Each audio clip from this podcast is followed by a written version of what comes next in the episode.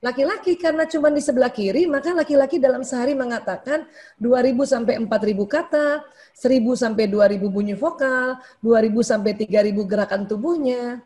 Dan kalau dijumlahkan rata-rata 7000. Ya. Tapi ada juga suami atau laki-laki yang lebih pendiam ya, itu yang 5000. Jadi bunda yang punya suami pendiam itu mungkin cuma 5000, kata-katanya 2000, bunyi vokalnya 1000 kan gerakan tubuhnya 2000. Ada juga yang aktif bicara, itu yang 9.000 nih, ini yang maksimal di sini ya. Dan tapi memang rata-rata mungkin hampir 60-70 persen 7.000 kata-kata terdiri dari kata, bunyi vokal dan gerakan tubuhnya nih sebetulnya komunikasinya. Ya. Bagaimana perempuan? Perempuan kata-katanya saja 6.000 sampai 8.000. Bunyi vokalnya 2.000 sampai 3.000. Gerakan tubuhnya banyak sekali 8.000 sampai 10.000. Makanya perempuan itu komunikasinya 20.000. Ini hampir tiga kalinya laki-laki. Dan biasanya juga kalau kalau uh, suaminya uh, maaf istrinya uh, senang bicara ya atau banyak bicara, suaminya yang sedikit bicara itu. Dan perempuan yang lebih banyak paling banyak bicara itu yang 24 ribu. Jadi kebayang nggak kalau istrinya 24 ribu, suaminya yang 5 ribu gitu kan. nah ini penelitian mengatakan bahwa perempuan kalau dalam satu hari komunikasinya kurang dari 16 ribu, tidur malamnya tidak nyenyak. Artinya oh, apa? Ya, ya makanya jadi gelisah nih Pak Andi. makanya wow. ya, makanya 20 ribu ini harus disalurkan dengan hal-hal yang baik. Ya. Dengan kondisi kayak pandemi sekarang, ibu-ibu itu kerjaannya ditambah untuk mendampingi anak belajar, sesungguhnya itu masih cukup 20 ribu ini. Ya, ini ada riset-risetnya mengatakan begitu ya. Karena apa? Karena zaman dulu saja anak-anak kan ibu-ibu tuh kan anaknya banyak ya. Bisa lima, tujuh, tujuh zaman dulu ya, sepuluh barangkali. Ya. Kalau Pak Andi Irfan berapa bersaudara? Saya empat bu. Ah, empat ya. Kalau kalau nenek lagi, nenek? Dua belas, eh sembilan bu. Nah, iya, iya level kita tuh masih ya empat lima udah banyak ya. Tapi di, di atas itu minimal tujuh itu. Ya, ya. tujuh, sepuluh. Nah, kemudian kerja sendiri. Iya, kita dua belas. Masya Allah.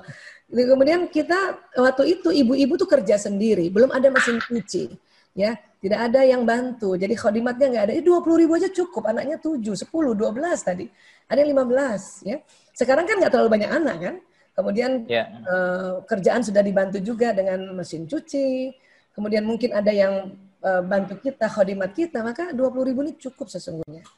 Dan nanti perbedaan gaya gaya uh, mendampingi anak belajar, ya tentu ibu-ibu lebih cenderung lebih banyak bicara secara verbal pada anak-anaknya, ya kan? Kenapa? Karena itu saja verbalnya aja 6.000 sampai 8.000. Kemudian kata-katanya 2.000 sampai 3.000. Ya. Bahasa tubuhnya 8.000 sampai 10.000. Jadi ibu-ibu tuh kalau jelasin sama anak, sudah lo ngomongnya banyak, tapi gerak-gerakannya juga pasti banyak. Jadi begini, begini, begini, nanti begini, begini. Nah, ibu-ibu begini ya jadi cenderung lebih banyak bicara. Saya katakan cenderung karena tidak semuanya. Ada sekitar 8% sampai 10 sampai 12% ibu-ibu yang juga tidak banyak bicara, yang pendiam. Tapi yang pendiam juga 16 ribu kata sebetulnya. Ya, ini. Ya.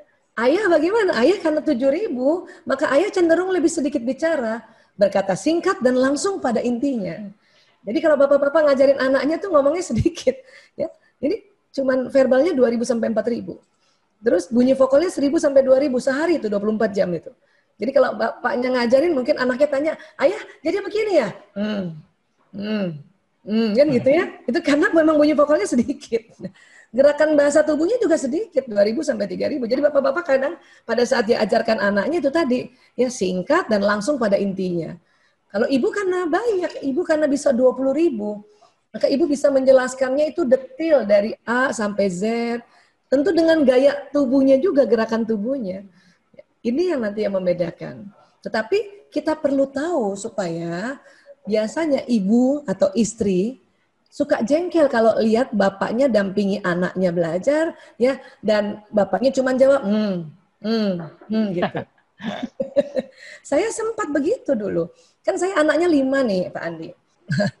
Ada splitterannya. ya baik saya ulang dulu dulu saya belum tahu ilmu ini. Padahal saya sudah dokter, saya suami istri dokter. Ya, saya belajar juga tentang otak. Tetapi ini penelitiannya di di di uh, King College London itu tahun 99, hasil penelitian masuk di Indonesia 2006. Saya menikah 9 Februari 92. Jadi 9292. Waktu itu anak lahir 93 sudah punya anak pertama, 97 sudah anak kedua, tahun 99 sudah anak ketiga, 2002 sudah anak keempat, 2005 sudah anak kelima. Ilmunya baru 2006. Ya, saya suka lihat kalau ayahnya ajari anaknya itu tadi ngomongnya hmm, hmm. Terus langsung ayah cepetan, udah ini intinya apa? gitu ayah-ayah gitu. Terus kita suka karena nggak tahu ilmu ini, suka membandingkan diri kita sebagai ibu kalau saya yang ajar itu, itu pasti anak jelas itu, pasti dia ngerti. Ya, akhirnya kesel lagi seorang ibu melihat ayah mengajari anaknya yang terlalu singkat dan terlalu langsung pada intinya. Setelah 2006 saya tahu ilmu ini, ya Allah, saya minta maaf sama suami. Ya, ayah maaf ya. Kenapa? Waktu itu saya suka berburuk sangka sama kamu. Kenapa kok kayaknya kamu cuek amat sih sama anak? Kayaknya mengajar sama anak itu kayaknya nggak pakai hati, saya bilang gitu ya. Ternyata memang kamu ngomongnya sedikit gitu. Dan suami saya langsung seneng banget kalau di, di istrinya ngerti ya. Jadi dia oh gitu. Akhirnya apa? Kita nggak capek sebagai istri dan sebagai ibu melihat perangai bapaknya ngajarin anaknya dengan memang sedikit bicaranya.